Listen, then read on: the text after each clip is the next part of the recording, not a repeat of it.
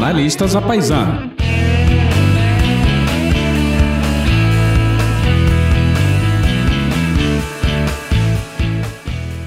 Bem-vinda de volta, bem-vindo para o nosso Jornalistas à Paisana. Seguimos aqui com nossa nova série dentro aqui da segunda temporada. Dessa vez a gente está trazendo papos com candidatas e candidatos à vereança, especialmente aqui em São Paulo. São candidatas e candidatos que trazem boas ideias, independente de partidos ou de espectro político. Eu sou João Vilaverde, como você sabe, e aqui comigo, como sempre, o Daniel Barros e o nosso produtor e editor, Vitor Garcia. Salve, salve, pessoal. É isso aí. Nessa série, nós conversamos com candidatas que acreditamos trazer um enfoque original, útil, para essa discussão sobre os problemas das nossas cidades. O intuito é ajudar o vereador paulistano a escolher um candidato a seu gosto e também levar um pouco dessas discussões para nossos ouvintes em outras cidades. Afinal, quase todas as cidades brasileiras, e em especial as capitais, né, elas encaram basicamente as mesmas questões. Então, ao papearmos com candidatos e candidatos para vereador em São Paulo, é uma cidade com cerca de 20 milhões de habitantes, a gente acaba por tratar de ideias que podem muito bem ser aplicadas em Fortaleza, ou BH, Porto Alegre, ou Macapá, São Luís e até no Rio de Janeiro, né? Bem, acho que os problemas do Rio estão um pouco além das questões humanas, né? Uma pena aqui para nós cariocas. Bom, no episódio passado a gente bateu um papo com o Matheus Hector sobre urbanismo, revitalização no centro da cidade, o Matheus também candidato a vereador, e hoje nós vamos conversar sobre sustentabilidade, sobre uma nova orientação de crescimento da cidade, empregos verdes, enfim, temos um papo muito legal pela frente. E para isso, temos aqui a Fernanda Gomes. Ela é candidata a vereadora aqui por São Paulo pela Rede. Ela é uma voz jovem, ativa e inspiradora. Fernanda, é um prazer muito grande ter você aqui conosco. Olá, pessoal. Um prazer é todo meu. Estou muito feliz de estar podendo participar aqui dessa discussão. Também concordo que nossos problemas agora são realmente nacionais, embora a gente possa trazer um enfoque mais específico em São Paulo em alguns momentos aqui, mas eu acho que essas discussões são muito ricas e acho que a gente está passando por um momento aí que o que mais a gente precisa é diálogo e conversa e realmente expor boas ideias. Então, estou muito feliz de estar podendo participar desse momento, desse podcast que eu já acompanho, que eu gosto muito. Obrigada pelo convite. Obrigado você por aceitar, viu, Fernanda? Bom, para começar, vamos bater aqui um papo sobre a cidade, né? Tem toda uma discussão de se essa eleição vai ser uma eleição realmente para discutir a cidade, ou se ela vai ter coisas mais nacionais. Acho que mas tem muita... O eleitor está muito interessado, naturalmente, quando vota para prefeito e para vereador, nos problemas mais localizados. E por isso que eu te pergunto, Fernanda, sobre... Como que você acha que cidades como São Paulo podem aproveitar para ser mais sustentáveis no pós-pandemia? Porque uma das coisas que mais mudou é a nossa interação com a cidade, né? Para o bem e para o mal. Algumas dessas transformações haverão de permanecer no período pós-quarentena, né? O que você acha que pode mudar depois da pandemia para uma cidade como São Paulo? Ótima pergunta. Eu acho que essa é uma discussão que a gente tem visto bastante dentro do mundo político, sem respostas certas, mas com bastante argumentação e alguns pontos de vista. Acho interessante também, vou trazer para essa resposta um documento que eu estava lendo essa semana, que a ONU divulgou 3 recomendações para uma recuperação urbana pós-pandemia. E aí eu acho que tem bastante coisa dentro desse documento que a gente pode discutir dentro do escopo municipal e também algumas coisas nível estadual e federal, né? Mas o primeiro ponto que a ONU destaca nesse documento é a luta pelo fortalecimento da capacidade dos governos municipais. Então, acho que uma coisa que ficou muito clara e não era tão óbvia quando a gente pensava em política é o poder do governo municipal, né? O poder da política municipal. Então, a gente está sempre muito pautado pela mídia, onde tudo que é nacional, tudo que é federal tem mais discussão, é mais pauta, né? Acaba sendo mais pauta quente. E a gente vê pouco sobre os municípios. Mas quando a gente está no momento de crise, no momento de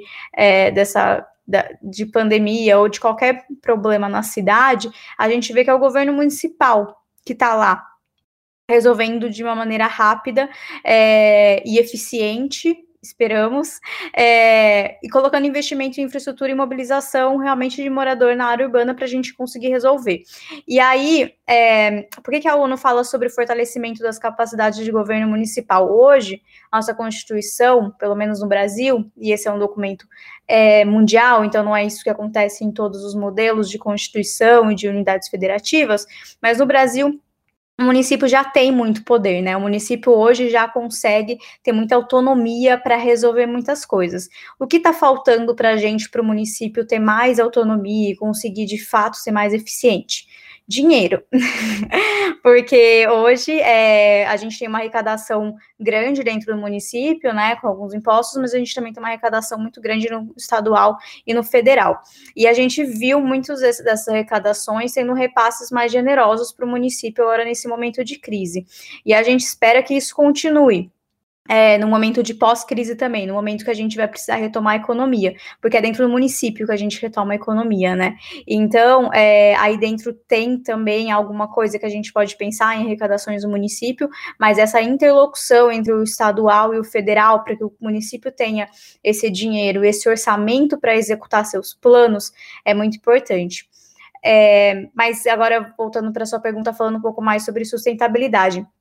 O segundo ponto desse documento da ONU fala muito em defender uma recuperação econômica que seja verde, resiliente e inclusiva. Então, acho que sustentabilidade é uma palavra que acabou caindo muito em um espaço, né, de meio ambiente, o que é também, mas a gente precisa falar sobre todo o escopo da sustentabilidade. Daí a gente está falando de cidades resilientes e inclusivas também, né? Então a gente está falando do meio ambiente, mas a gente também está falando do social e do econômico, e que tudo isso deveria andar junto em um momento de pós-crise, em uma nova perspectiva de vida que teremos. Esperamos que a partir do ano que vem, assim que a gente consiga realmente começar a sair da crise. Normalmente a gente ainda está nela, né? Quando a gente está falando sobre essa recuperação econômica verde, resiliente e inclusiva, a gente pode falar de alguns pontos principais, escopo do município, que a gente deveria priorizar.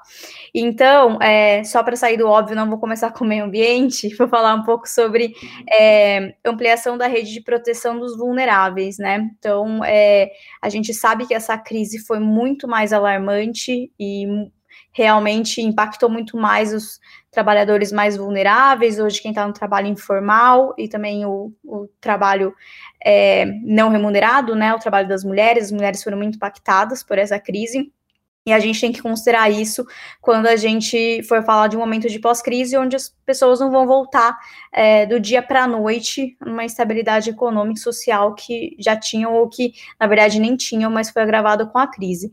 Então, aqui a gente também está falando sobre ampliar Seguridade Social. Seguridade Social é muito nível município, porque é o município que cuida de suas pessoas, né, do cidadão dentro da cidade. Então, aqui a gente está falando sobre uma renda básica ampla, e de proteções sociais. E quando a gente está falando de renda básica, a gente sabe que a gente está tendo esse subsídio do governo federal com essa renda mínima, mas que muito provavelmente a gente vai conseguir que seja aprovado por novos meses, né, novos saques dessa renda, mas não vai continuar para janeiro, né? Então, para o ano que vem, a gente tem que pensar como o município vai ter a Seguridade Social para os mais vulneráveis em um momento de recuperação de crise. E aí, a gente também tem que falar sobre pequenos e médios negócios dentro da cidade, que a gente viu que foi um movimento muito atrapalhado do governo federal em tentar realmente ter iniciativas para que isso acontecesse, mas na prática isso não está acontecendo. Então, pequenos e médios negócios estão sendo muito comprometidos, e a gente precisa pensar numa maneira de sair dessa crise e fortalecer esses negócios, que eles não fechem. E daí a gente entra um pouco de estímulo à economia verde, né? Então, acho que tem duas maneiras de você retomar a economia. Uma é você fazer exatamente o que você estava fazendo no passado, e a outra é você realmente propor uma mudança, né? Você é propositivo em uma agenda que já é extremamente importante e que já deveria estar acontecendo. Então, aqui a gente está falando muito sobre economia de baixo carbono. A gente tem hoje uma atividade, uma infraestrutura intensiva em carbono, né, que aprisiona a gente numa economia e num modelo ineficiente do passado, e a gente tem a chance agora de reconstruir uma economia que não seja baseada nisso, né? Que não seja baseada em combustíveis fósseis como principal fonte de energia, e que a gente também possa entender que o desmatamento e a degradação do meio ambiente e dos meios naturais realmente estão descontroladas, e que isso vai sim resultar em novos problemas sociais, ambientais, para a nossa própria geração e para gerações futuras. Então, a gente tem a possibilidade agora, como a gente vai ter que investir em uma retomada da economia, a gente tem a possibilidade de investir numa retomada que a gente quer, numa retomada planejada, né? Então, a gente pode sim ter um estímulo destinado a setores estratégicos que promovam tecnologias, inovação nesses novos processos de produção, né? Que sejam baixo carbono. E aí tem um adendo importante de São Paulo, que se a gente for pensar, São Paulo faz parte de um grupo que chama C40, que são grupos de grandes cidades que estão hoje empenhadas em debater e combater a mudança climática. E esse grupo lançou um manifesto que foi assinado pelo então prefeito Bruno Covas, que destaca os princípios que uma cidade deve seguir para uma recuperação de cidade resiliente pós-Covid, levando em consideração as mudanças climáticas. Então, a gente sabe que assinar um papel não necessariamente vai ter retorno na prática, né? Então, acho que para quem é muito importante o papel do legislativo aí fiscalizando se isso realmente está no plano de governo do futuro prefeito da cidade de São Paulo e vai ser realmente fiscalizado pelo novo legislativo. Excelente, Fernanda. Sua resposta, você tocou em vários pontos muito interessantes. Eu queria aprofundar num deles. Eu queria destacar que você colocou de uma forma que eu achei interessante, que a gente sabe que a gente tem dois jeitos no momento da retomada da economia, seja ela a municipal de São Paulo, seja do conjunto do país, o jeito velho ou um jeito novo. É uma forma muito, muito interessante de endereçar.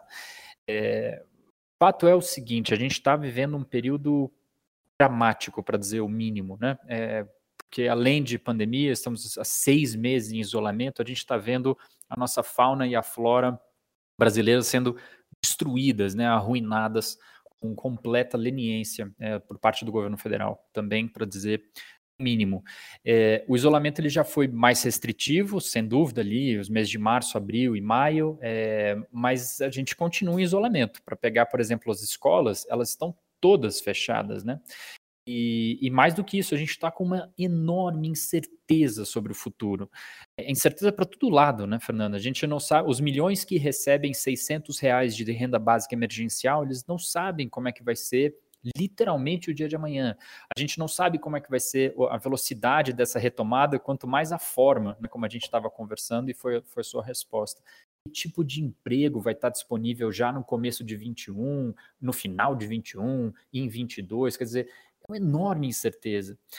Eu queria te perguntar o seguinte, qual que você entende que é o seu papel como legislador, assumindo que você vence e conquista uma vaga para ser vereadora de São Paulo, qual que você entende que pode ser o seu papel, não só o seu, mas do conjunto de vereadores e também do Executivo Municipal, para promover esse tipo de mudanças, para atenuar incertezas e conscientizar que é justamente nessa hora que a gente precisa de mais responsabilidade social? Ótima pergunta. Acho que tem uns pontos aí que a gente pode discutir. Então, acho que o primeiro, que passa muito por uma questão do papel, né, do Executivo Municipal e do Legislativo Municipal, que é algo que, por muitas pessoas, é desconhecido, e eu vou ser bem sincera, antes de entrar para o mundo político, também para mim não era tão claro, mas qual era o papel de um vereador na cidade, né? E é claro que, estudando muito, ficou cada vez mais evidente para mim que o vereador tem alguns papéis, muitas vezes invisíveis para a população, mas que é muito importante nesse aspecto de planejamento de cidade, né? Então, na cidade de São Paulo, A gente tem na lei orgânica do nosso município uma determinação que o prefeito eleito ele tem que apresentar um plano de metas em até 90 dias após a posse. Isso foi uma briga homérica que foi feita com algumas instituições sociais, e a gente hoje conseguiu isso na cidade de São Paulo, o que deveria ser o mínimo, né? Uma pessoa ter um plano de metas para o seu mandato, mas já é uma grande conquista e a gente tem que reconhecer.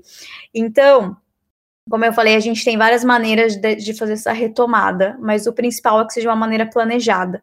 Então, o principal é que a gente tenha consciência do que a gente quer para o futuro, para a nossa sociedade, né? E principalmente para a nossa cidade. Então, a gente quer uma cidade que seja resiliente, a gente quer uma cidade que incentive novos modelos de energia, principalmente no transporte público municipal, fazer realmente uma transição energética, uma transição limpa no nosso transporte público municipal.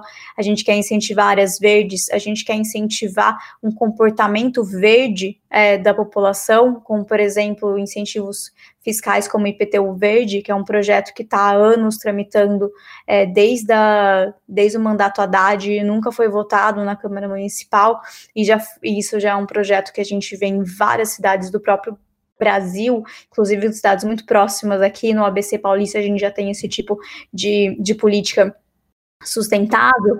Então, a primeira coisa é a gente entender o que esses mandatos se propõem a fazer através do plano de metas. O plano de metas é feito pelo Poder Executivo, discutido com suas secretarias, mas ela é sim discutida com a população e com o Poder Legislativo.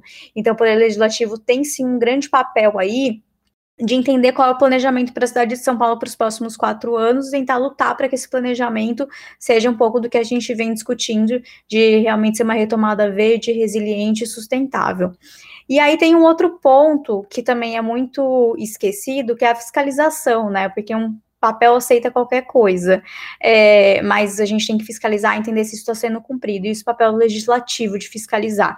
E por isso que eu falei que é muito invisível, né, aos olhos do povo, essa fiscalização. Hoje, para você ter uma ideia, o plano de metas que começou com o governo Dória, e agora a gente está com o governo Covas, ele não prestou contas dos resultados do seu plano de governo, e o site está fora do ar há meses. Então, como é que você fiscaliza se você não tem nem transparência dentro do Poder Executivo? E isso é escopo do legislativo, de cobrar, de fiscalizar, de dar transparência, de entender o que está acontecendo. Então, sem projeto a gente não vai em lugar nenhum, sem meta a gente não vai em lugar nenhum, e sem fiscalização também não. E tem um outro ponto, que eu também falei um pouquinho no começo, que é dinheiro, né? A gente precisa de dinheiro para executar o que a gente precisa. E isso a gente faz através do orçamento municipal, outro assunto que ninguém gosta de falar. Mas o orçamento municipal é isso, é o dinheiro que a gente tem para resolver nossos problemas. E o orçamento municipal, ele também é construído pelo Poder Executivo, mas ele é visto, aprovado, fiscalizado pelo Poder Legislativo e por toda a população. E aí, através do dinheiro, a gente entende qual é o foco desse novo governo. Então, para só dar um exemplo, o governo da gestão passada, embora não seja um governo que parecia estar focado em sustentabilidade, tinham projetos muito legais, em um momento que a gente não tinha crise e que a gente tinha um dinheiro, um investimento e metas muito boas. Então, por exemplo, a gente tinha metas de transição energética no transporte público municipal, a gente tinha metas de áreas de zoneamento verde na cidade de São Paulo, mas como eu disse, papel aceita qualquer coisa, nada disso foi cumprido, nada disso foi feito. Então é importante que a gente, como vereadora, a gente tenha nossos próprios projetos de leis, porque são muito importantes projetos de leis, mas a gente sabe que não é fazendo lei que a gente necessariamente muda a nossa cidade, é também fiscalizando e tendo esse papel invisível para a população e vendo qual é o nosso planejamento, qual é o nosso modelo de cidade e como que a gente chega lá, através do acompanhamento desse plano de metas, que a gente pode ter algum vislumbre de um futuro mais sustentável na nossa cidade. Então, eu tenho projetos de leis muito ligados a isso nas minhas propostas de pré-campanha agora, mas em campanha no futuro, mas eu também tenho muito claro que esse papel invisível e que não cola tanto no discurso político, que é fiscalização e acompanhamento do Poder Executivo, é um papel essencial para a gente chegar onde a gente quer chegar. Esse teu ponto é muito importante mesmo, Fernanda. Eu estou trabalhando no Executivo agora e tem diversos deputados que trabalham próximos da gente, dando suporte, dando apoio para as agendas do Executivo, que fazem a maior diferença, e isso às vezes não aparece, né? Deixa eu te falar de um outro, te perguntar sobre um outro ponto que é muito importante no discurso, que é o destaque para essa agenda de empoderamento das mulheres. Essa é uma pauta que envolve muito simbolismo, né?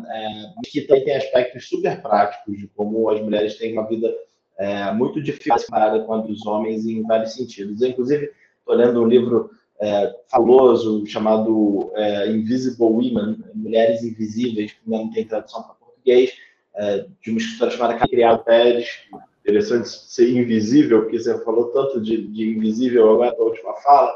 Esse livro ele fala sobre invisíveis aos olhos dos homens, que dificultam muito a vida na prática para as mulheres. Eu queria te ouvir sobre a sua proposta prática de mudanças para a cidade de São Paulo para melhorar a vida das mulheres. Realmente essa pauta é muito importante para mim, porque eu também sou uma representante, né, das mulheres, não só na política, mas sempre foi um ativismo muito forte na minha vida.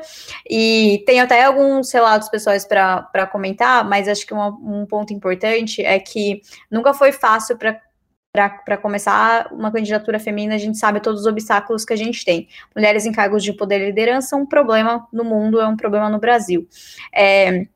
Eu sempre lutei por esses espaços e por esses lugares, sofrendo todas as dificuldades que a gente sabe que a gente sofre. E uma pauta muito importante para mim era realmente o empoderamento de mulheres num sentido transversal, né? Então, tem muita coisa nas minhas propostas, falando muito sobre desigualdade de gênero em todas as suas violências, né? Então, a gente está falando aí sobre saúde, sobre liberdade sexual, sobre liberdade financeira, mas tem um ponto que eu gostaria de comentar que... Isso era muito importante para mim, não só ser uma mulher na política, mas também levantar essa bandeira, porque a gente sabe que não basta ser uma mulher na política, você também tem que levantar a bandeira de mulheres, né? Porque muitas não, me corrijo aqui, mas algumas mulheres não levantam necessariamente essa bandeira. Mas eu até pensei, eu acho que eu até já coloquei nas minhas redes sociais, mas eu vou falar aqui também, eu descobri que eu estava grávida, estou grávida, né? Parabéns. Obrigada. Durante essa pré-campanha. Então, descobri em abril, eu já tinha decidido que eu ia me candidatar esse ano, e já foi uma gravidez planejada, de certa maneira, mas antes de estar grávida, eu pensei, bom, se eu engravidar no meio dessa pré-campanha, na campanha, até no futuro mandato, nada vai mudar nos meus planos, né? Essa era a teoria. Eu não vou deixar que isso mude meus planos, porque a sociedade poderia me impor isso.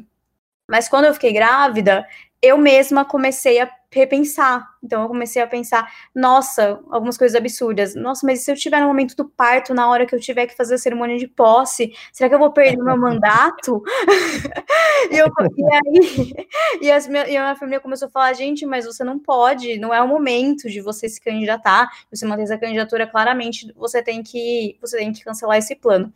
E uma das coisas que me fez realmente falar, não, eu vou fazer essa teoria virar prática, é porque tinha muito disso nas minhas próprias propostas, né? De como abrir esses espaços para as mulheres, de como realmente...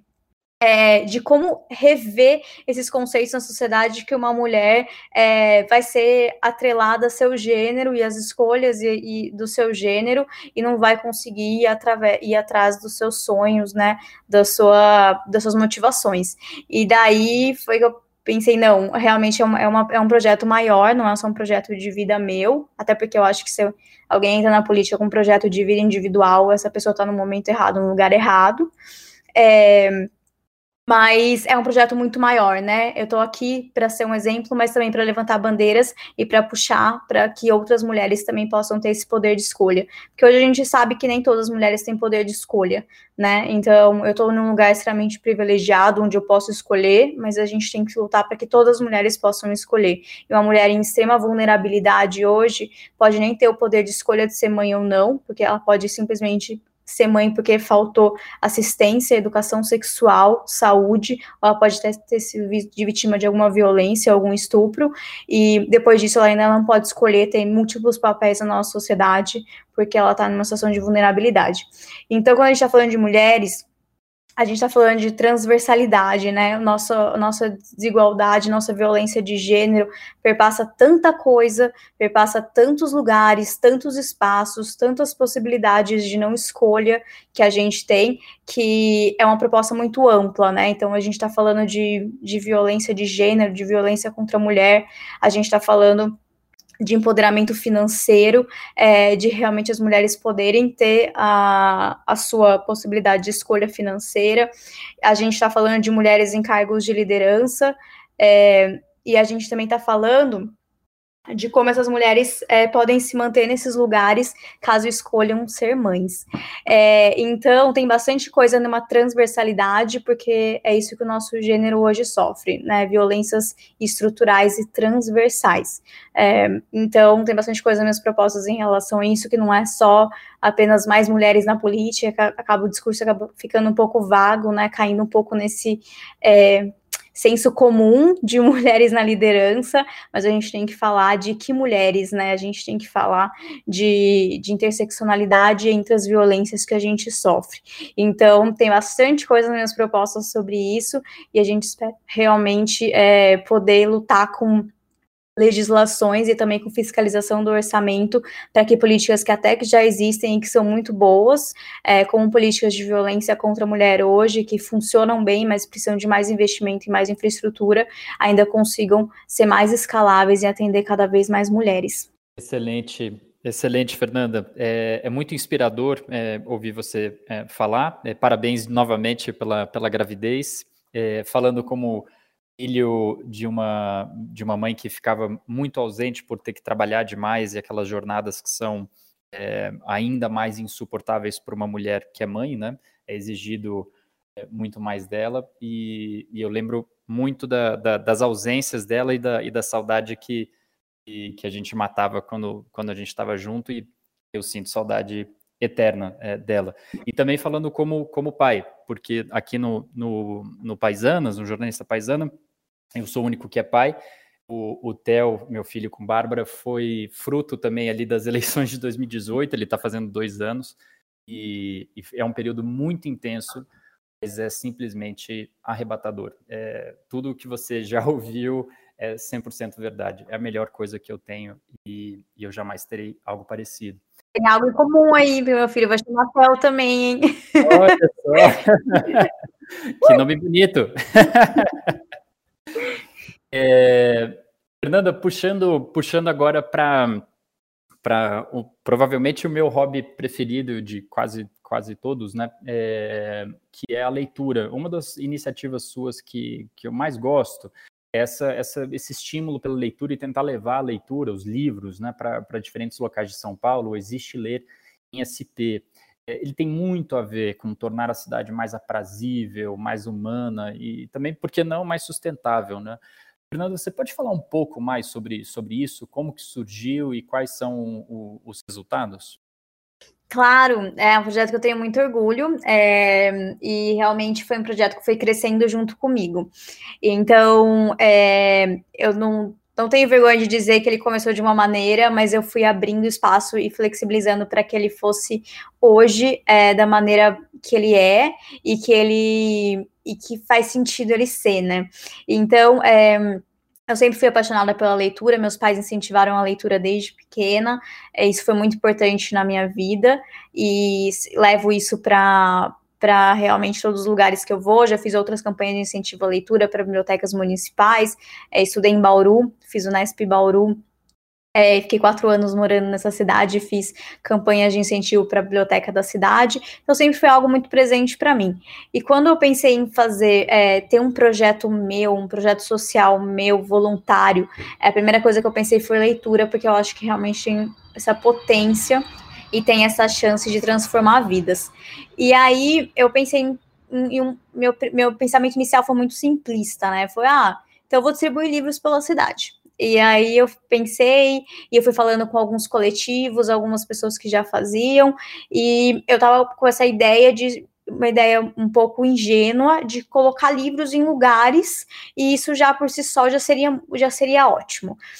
E aí, conversando com coletivos, até com um coletivo muito legal aqui dessa de São Paulo, que é o Movimento Boa Praça, eles falaram, tudo bem, parece uma ideia legal, mas você não pode ir em algum lugar e jogar uns livros lá, assim que as coisas funcionam, né?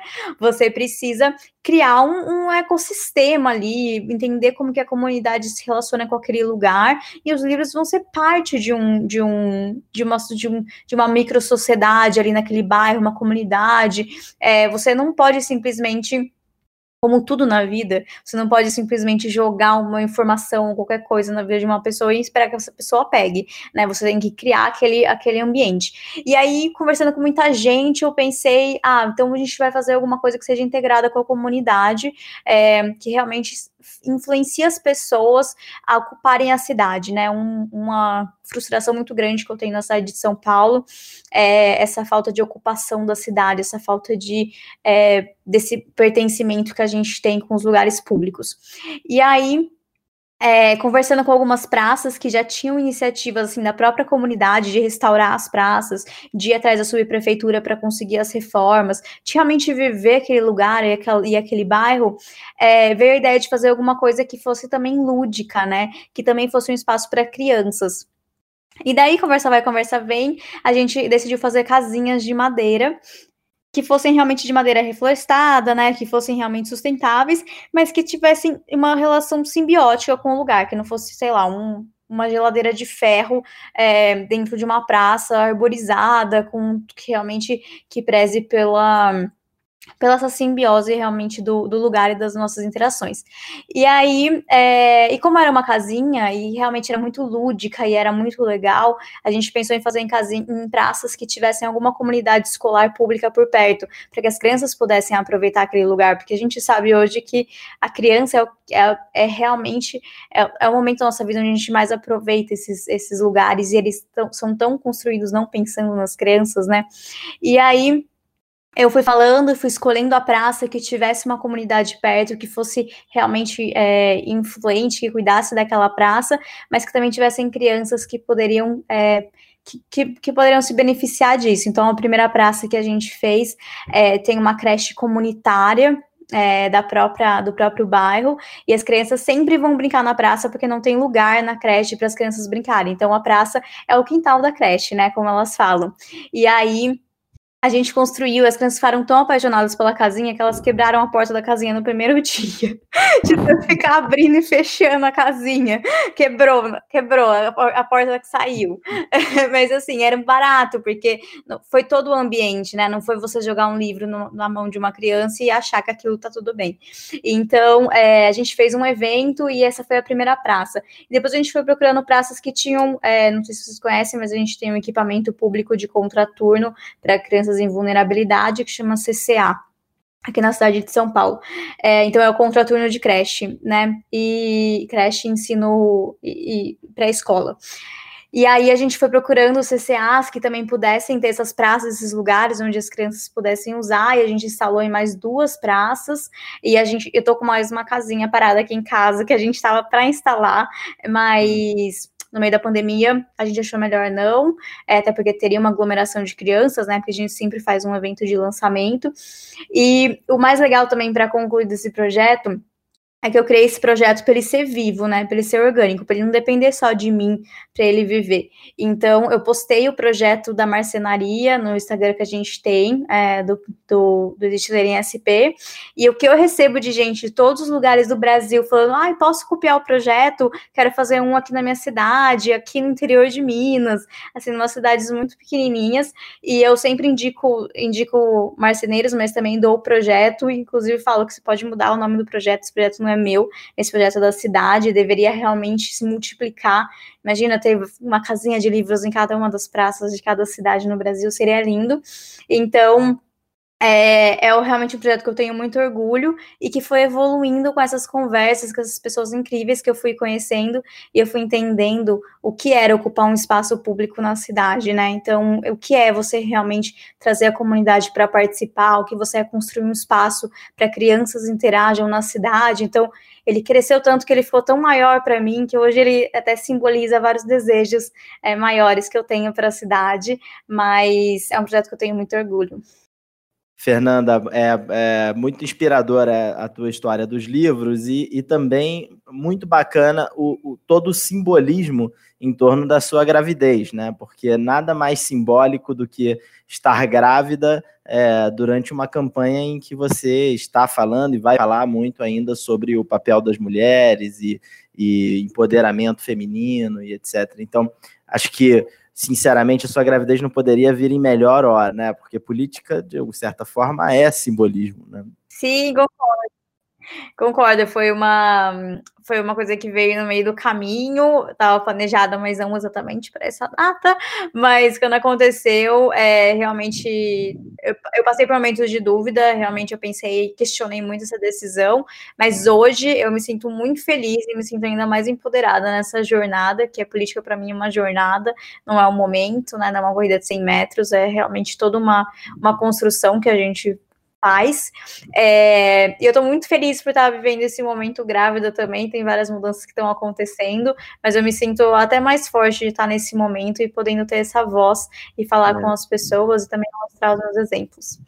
Legal. Deixa eu te perguntar uma coisa aqui sobre verde, né? Não dá para falar sobre sustentabilidade sem trazer literalmente o verde para a pauta, que São Paulo é uma cidade muito arborizada na sua região central, aqui no centro expandido, mas as periferias carecem de árvores, de espaços de convivência com plantas, com gramados e tal. Você estava, inclusive, citando alguns deles aí, mas nas periferias eu imagino que a gente precise de mais verde, né? A gente visitando os bairros mais periféricos, isso fica muito claro. Entra governo, sai governo, não só em São Paulo, mas em várias cidades, sempre tem gente citando Jaime Lerner em Curitiba, falando do exemplo de transformação pelo verde que se deu lá há tantos anos atrás, mas essa pauta muitas vezes não avança, né? Aqui em São Paulo, nas periferias, não avançou tanto quanto a gente gostaria. E eu queria te perguntar onde você acredita que estão os entraves e o que você pretende fazer, sobre isso.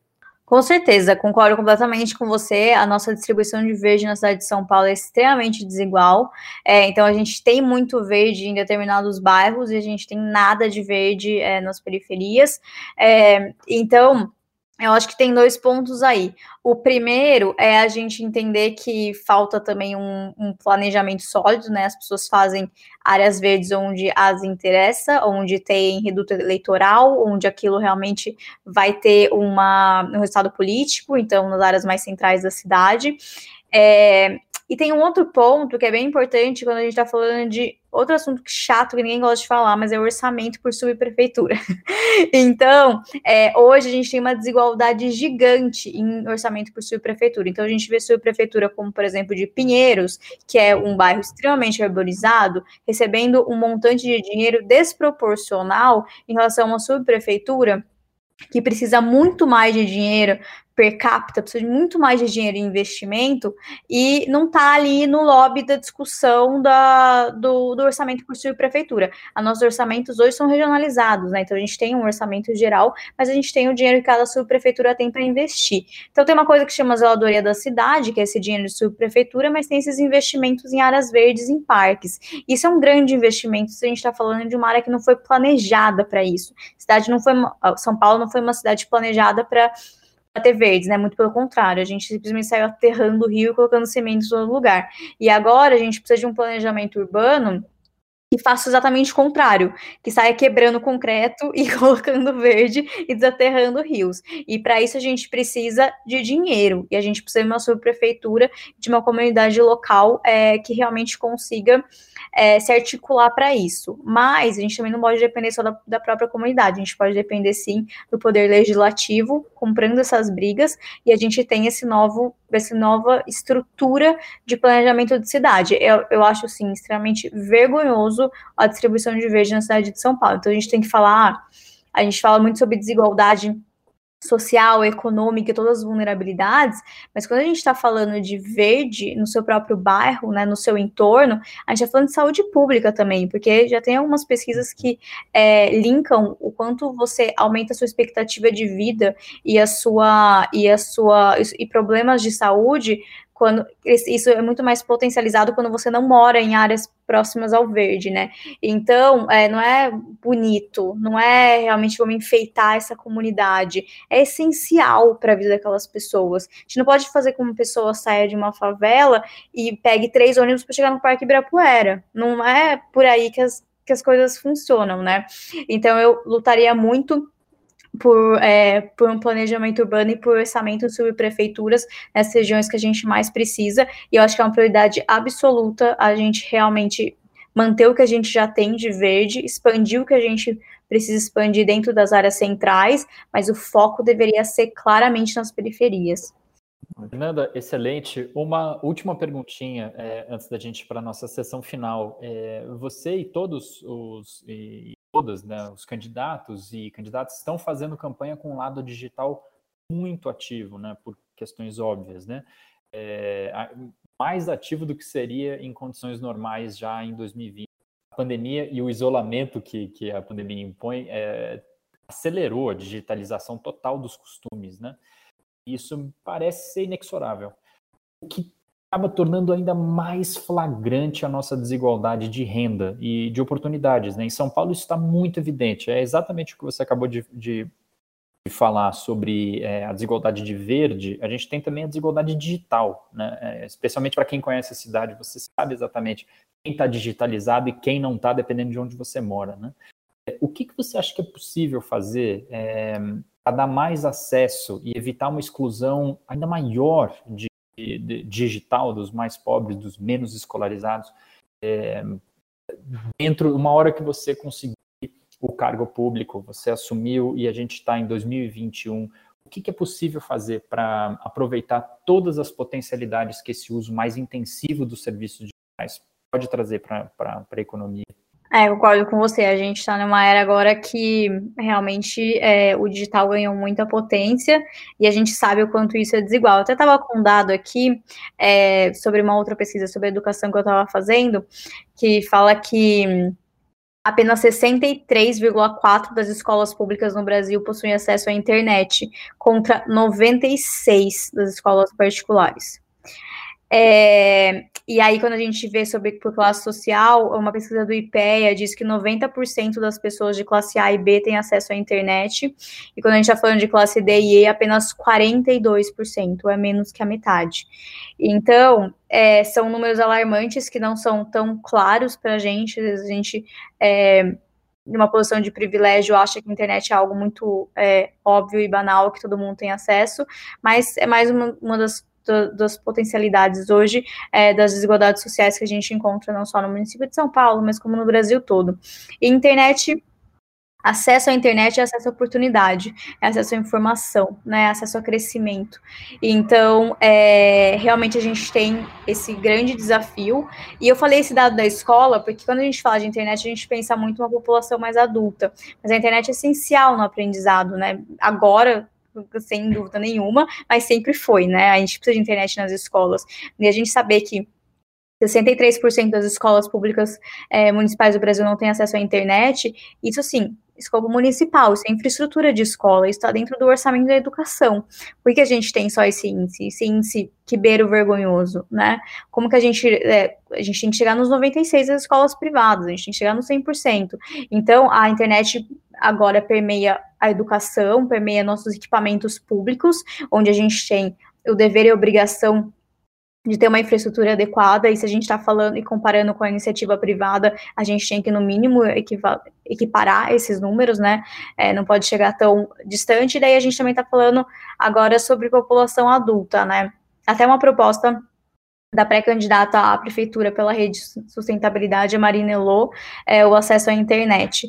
Então, a gente já vê esse tipo de iniciativa em várias outras cidades no mundo, a gente sabe que é possível, a gente sabe que não é barato, isso é investimento em infraestrutura, mas é investimento em infraestrutura do futuro, né? É muito melhor a gente investir nesse tipo de infraestrutura do que investir em outras obras aí, que não necessariamente vão trazer esses ganhos que a gente precisa. Então, volta a falar daquele assunto chato do orçamento, porque a infraestrutura está dentro do orçamento.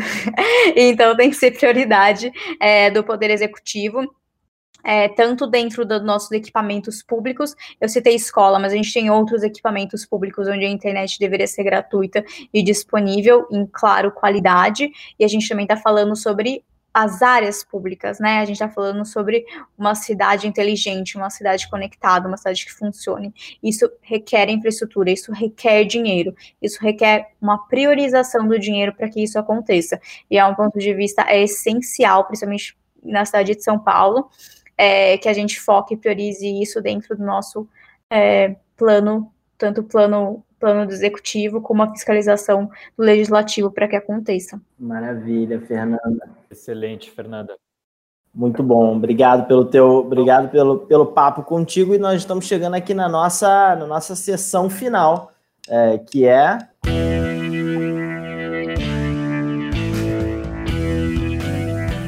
dicas que não tem absolutamente nada a ver com tudo que a gente falou até agora. Então, se prepara aí, Fernanda, para você dar a sua dica cultural, ou seja lá o que você quiser, mas que não tem a ver com o que a gente conversou até aqui. João, por favor, faça as honras. Eu vou sugerir o disco novo do Jardim Macalé, Besta Fera. É um discaço, e ele é novo, é o mais recente dele, embora tenha saído em 2019, né? Parece que tem 88 anos que aconteceu o ano de 2019, mas ele ainda é o ano passado.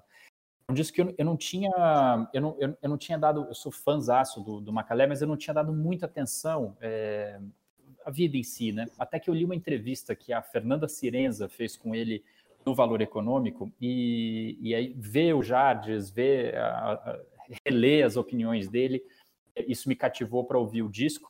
Ele abre a entrevista dizendo como é que ele está isolado num sítio no interior do Rio de Janeiro com a esposa dele. Ele faz lives ocasionais, quem não faz, né? E ele diz o seguinte: o que estava ruim piorou.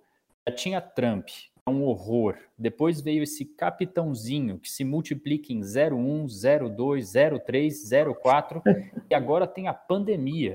Eu estou com o coração despedaçado. Só o humor me faz resistir diante dessa proposta de fim de mundo. Isso me lembrou toda a obra dele, mas aí eu fui ouvir o Besta Fera com mais atenção, e hoje eu não consigo parar de ouvir. A minha dica, então, é ouvir o disco do Jardim Macalé, em especial a música Limite. Que beleza, ótima dica. Bom, minha dica é um livro que eu li recentemente, que é um livro feito a partir de um podcast, um dos podcasts mais populares dos Estados Unidos, como Jornalistas à Paisana não só no Brasil, mas em toda a América Latina, ouvido por milhões e milhões de pessoas. Na Rússia. É o livro O Palácio da Memória, do Nate DiMeo. O Nate DiMeo é um jornalista lá dos Estados Unidos, jornalista de rádio, que se especializou em contar histórias curiosas de vidas de pessoas simples e pessoas importantes também nos Estados Unidos. É um livro cheio de histórias muito agradáveis e contadas de um jeito muito particular do Nate DiMeo. São todas histórias curtinhas, é como se fosse um livro de contos, mas só que são todas histórias reais. Entre essas histórias tem a história do leão da MGM, por exemplo, a história do homem que andou do Alasca até a costa leste dos Estados Unidos, do Alasca até a costa oeste dos Estados Unidos, ali mais para cima, quando ele foi resgatado depois que o seu navio ficou preso. Tem a história da mulher que foi a primeira mulher a registrar invenções nos Estados Unidos, que era uma pessoa que trabalhava numa fábrica de tecidos, né, e que inventou um mecanismo de automatizar uma parte daquele processo, e depois patenteou várias outras coisas. Então, enfim, tem várias histórias de pessoas comuns ou pessoas mais importantes que são uma delícia de ler. Eu adoraria poder fazer um The Memory Palace, aqui um Palácio da Memória de histórias de brasileiros. Fica aí, João, uma dica para a gente talvez construir no futuro a partir de histórias. Tem tantas pessoas incríveis que a gente conhece como jornalista, né? Pois é, ótima dica. Fernanda?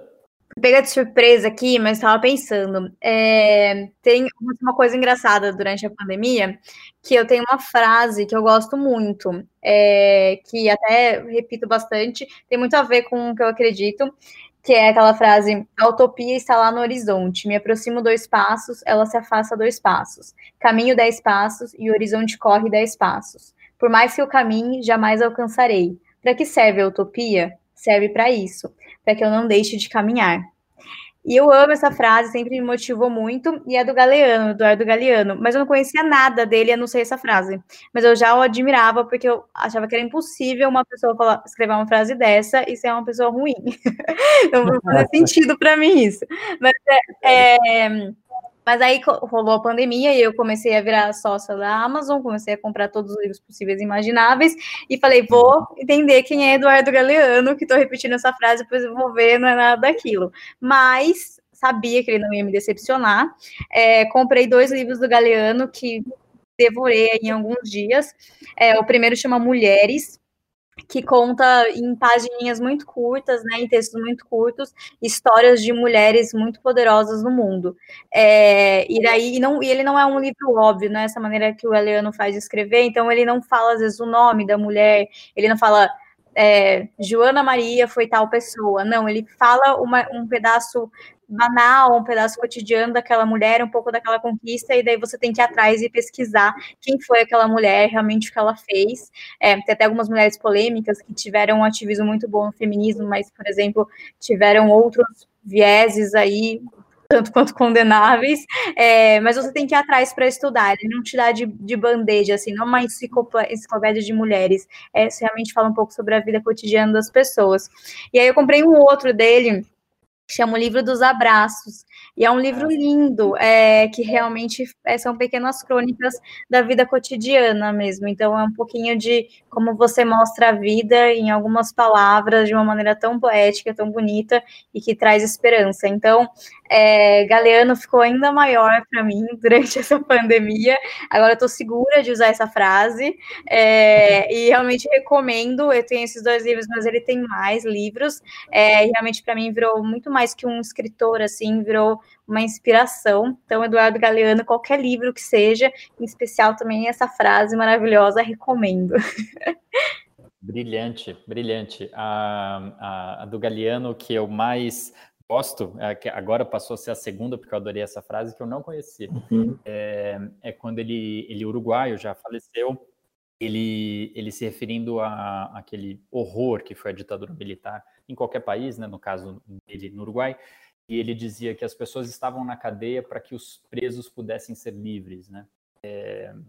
E era, enfim, uma pessoa super, super inspiradora. Eu adorei ouvir, Fernanda, e agora eu tô com vontade de pegar os meus e criar vergonha na cara e ler, porque é aquele tipo de livro que você tem e nem sempre encara, então agora eu vou encarar. Boa. Encare, Galeano sempre vale a pena. Maravilha, muito bom. Obrigado, viu, Fernanda, pelo papo. Foi um prazer contar contigo aqui no Jornalistas à Paisana. Só tenho que agradecer, adorei a conversa, adorei esse espaço para a gente poder dialogar e conversar sobre assuntos tão importantes. Então, pode me convidar mais vezes também, eu apareço por aqui.